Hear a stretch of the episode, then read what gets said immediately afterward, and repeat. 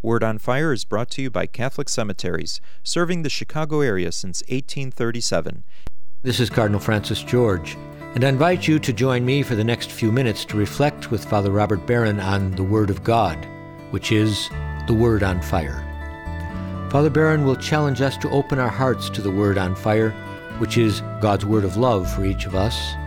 If our hearts are open, the Lord can change and transform us so that we might speak with love about the one who is love. The Archdiocese of Chicago, through the generosity of Sacred Heart Parish in Winnetka, now presents The Word on Fire. Peace be with you. Friends, we have a little snippet today from Paul's first letter to the Corinthians as our second reading. And in this little snippet, we find the inner logic of Christianity on full display the strange, disturbing, odd inner logic of Christianity. Listen to Paul. Whether you eat or drink, whatever you do, you should do all for the glory of God. Huh. The whole of your life, from the greatest things you do, your biggest projects, to the simplest things like eating and drinking. All of it should be for the glory of God and not your own. This is the essential adage by which the saints live. To God is the glory in all things. Now, what does glory mean? What's Paul talking about? The word actually is a very common one in the Bible, both Old Testament and New. The Hebrew word kabod. For example, they talk about the kabod, the glory of God in the temple in the Old Testament.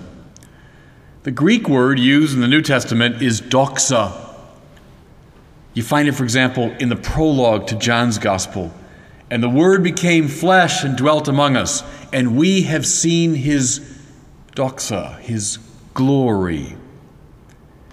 Literally, these words mean light, shine, if you will, reputation, to give God the glory, therefore, is to allow God's light to shine. It means to advertise God, to draw attention to Him, to let the light stay on the Lord, His life, His work, His purposes. Now, what's odd about all this? It is so counterintuitive. That's why being a saint is difficult. From the time we're little kids, we learn the art of glorifying ourselves. Isn't it true? Watch little kids, listen to them. Most of our thoughts, our moves, our actions, desires are subordinated to the end of glorifying the ego. Look at me, little kids say all the time. Look at me. Watch what I'm doing. And if you take your attention away from them, they get very upset very quickly. You're not giving them the glory. Notice how high my grades are. Look at my report card. Look how far my home run went. Did you see that? Did you see how far it flew? Now, here's the thing, Christians. Little kids do this spontaneously. They haven't learned the subtle tricks of masking it yet. Adults are basically like little kids. We want the same thing to glorify the ego. We just get a lot better at masking it. In subtler ways, we say to our friends, See how much money I've got? You ever notice the size of my house? How good and successful my kids are? Do you see the university I went to? The degree that I've got? The job I've got? Again, subtly, we don't shout it the way a kid does, but in all kinds of indirect ways, subtle ways. We too like to glorify the ego, shine the light on ourselves. Bottom line, this tendency must be reversed if we want to be saints. And being a saint is the ordinary goal of the Christian life, as I often said. The saint is someone who lives in such a way that his thoughts, his actions, his moves, his desires, his intentions shed light on God. Highlight God. Glorify God. St. John of the Cross said, The soul is like a pane of glass, and the cleaner it is, that means the more I have erased sin and attachment and self absorption from it, the more the light of God can shine through. Give God the glory. What do people see in the saint? Not so much the saint. they see God shining through. What do you see in sinners? You see the sinner because the sinner's ego is blocking the light. This is what Paul's talking about in saying, Give God the glory. Can I suggest to you, this is a very good way of examining your conscience at the end of the day. To ask that very honest and hard question Did my thoughts, words, actions today glorify me or God? Hard question. I challenge you to ask it every night. Were my moves today, my thoughts, my actions, shining light on me or on God? Now, let me pause here just for a second to raise a kind of philosophical problem. We face a dilemma at this point. If you've been following me, listening to me, you say, yeah, okay, okay, I don't get the glory, God does. But doesn't this stir up in us, almost necessarily, a kind of resentment? You know? Well, okay, why should God get all the glory? I get none. Doesn't this, at least indirectly, denigrate me, denigrate the human project? Doesn't it make God into a kind of rival to me? Well, if you look back at the history of philosophy, this is precisely how a lot of modern philosophers felt. They began to see God as a rival to human flourishing. Humanism, the human project, would take off only in the measure that God was increasingly marginalized. And you can see the process in the course of modern philosophy God becoming increasingly irrelevant to the human project. And then, in extreme form, you find it in the great atheists. What the great atheists say is this only when God is eliminated can we be glorified. See? Only when, when we say there is no God, God doesn't exist, only then do we get the light, do we get the glory. So, for example, Ludwig Feuerbach, he's the founder of modern atheism, he says this The no to God is the yes to man. See what I'm saying? The atheist position, no to God, means I'm affirming man, I'm glorifying man. Feuerbach's disciple, one Karl Marx, said, Religion is the opium of the people. It's a drug. We should get rid of it and get rid of God while we're at it. And once we do that, once we wake up, then we can glorify ourselves and the human project can get underway. Sigmund Freud, influenced strongly by both Feuerbach and Marx, characterized religion as a kind of infantile fantasy. It's time we wake up from this dream, and then we will be glorified. Well, an awful lot of this, whether we like it or not, has come into our modern and contemporary culture.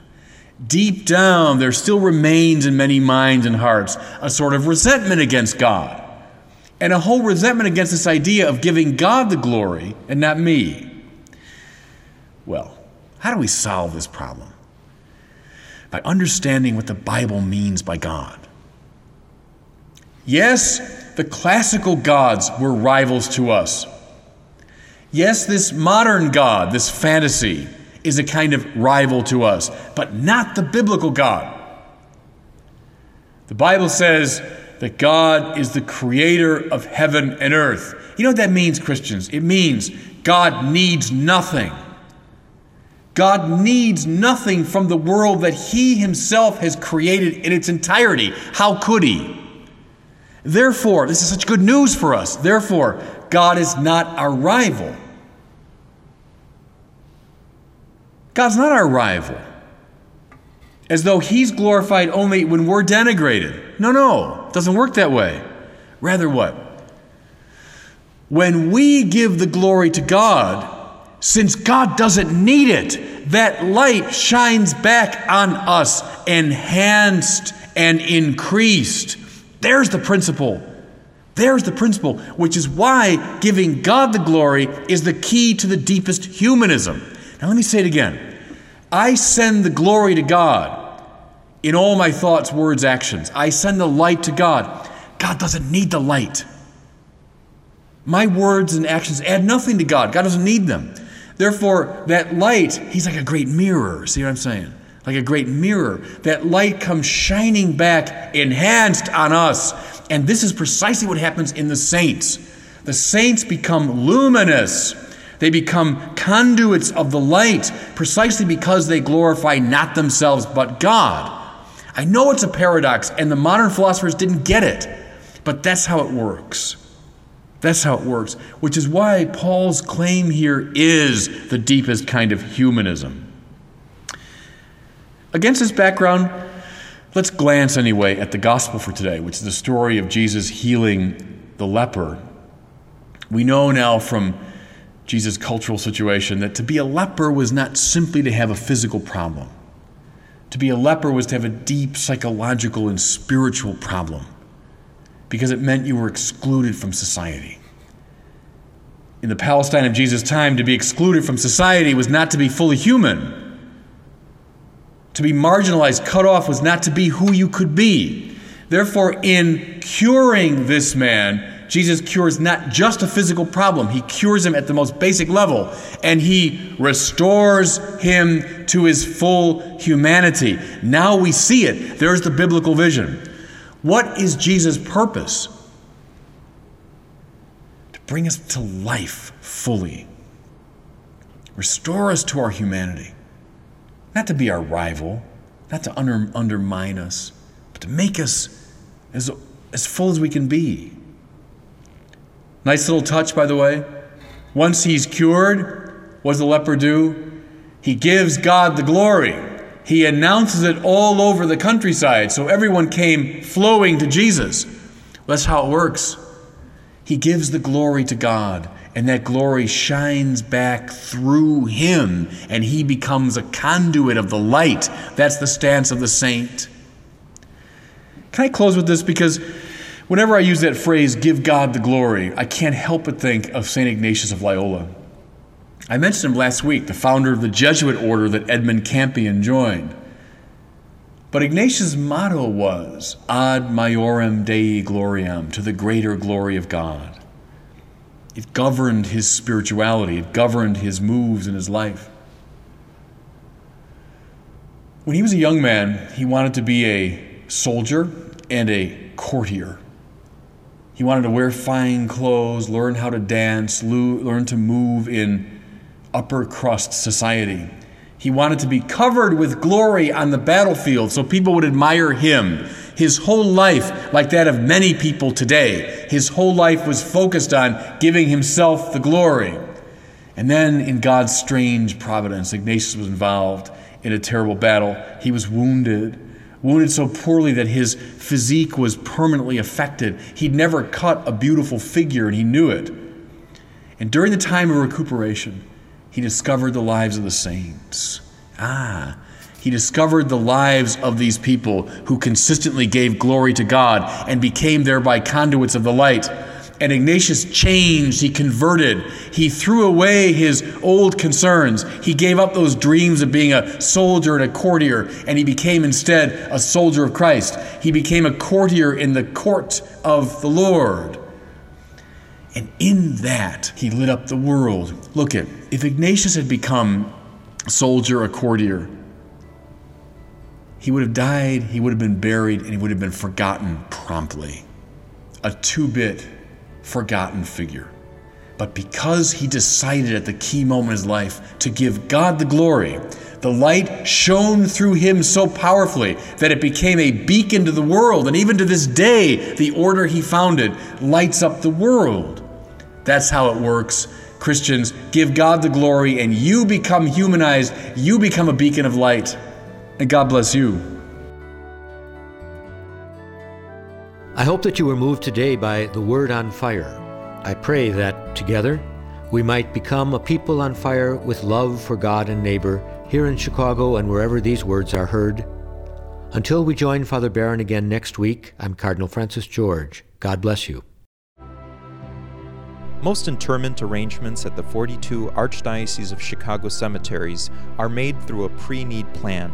Your thoughtful planning today is economically prudent and contributes to peace of mind for you and your loved ones. Catholic Cemeteries counselors are available at your convenience. For more information, call 708 449 6100. Catholic Cemeteries, serving the Catholic community since 1837.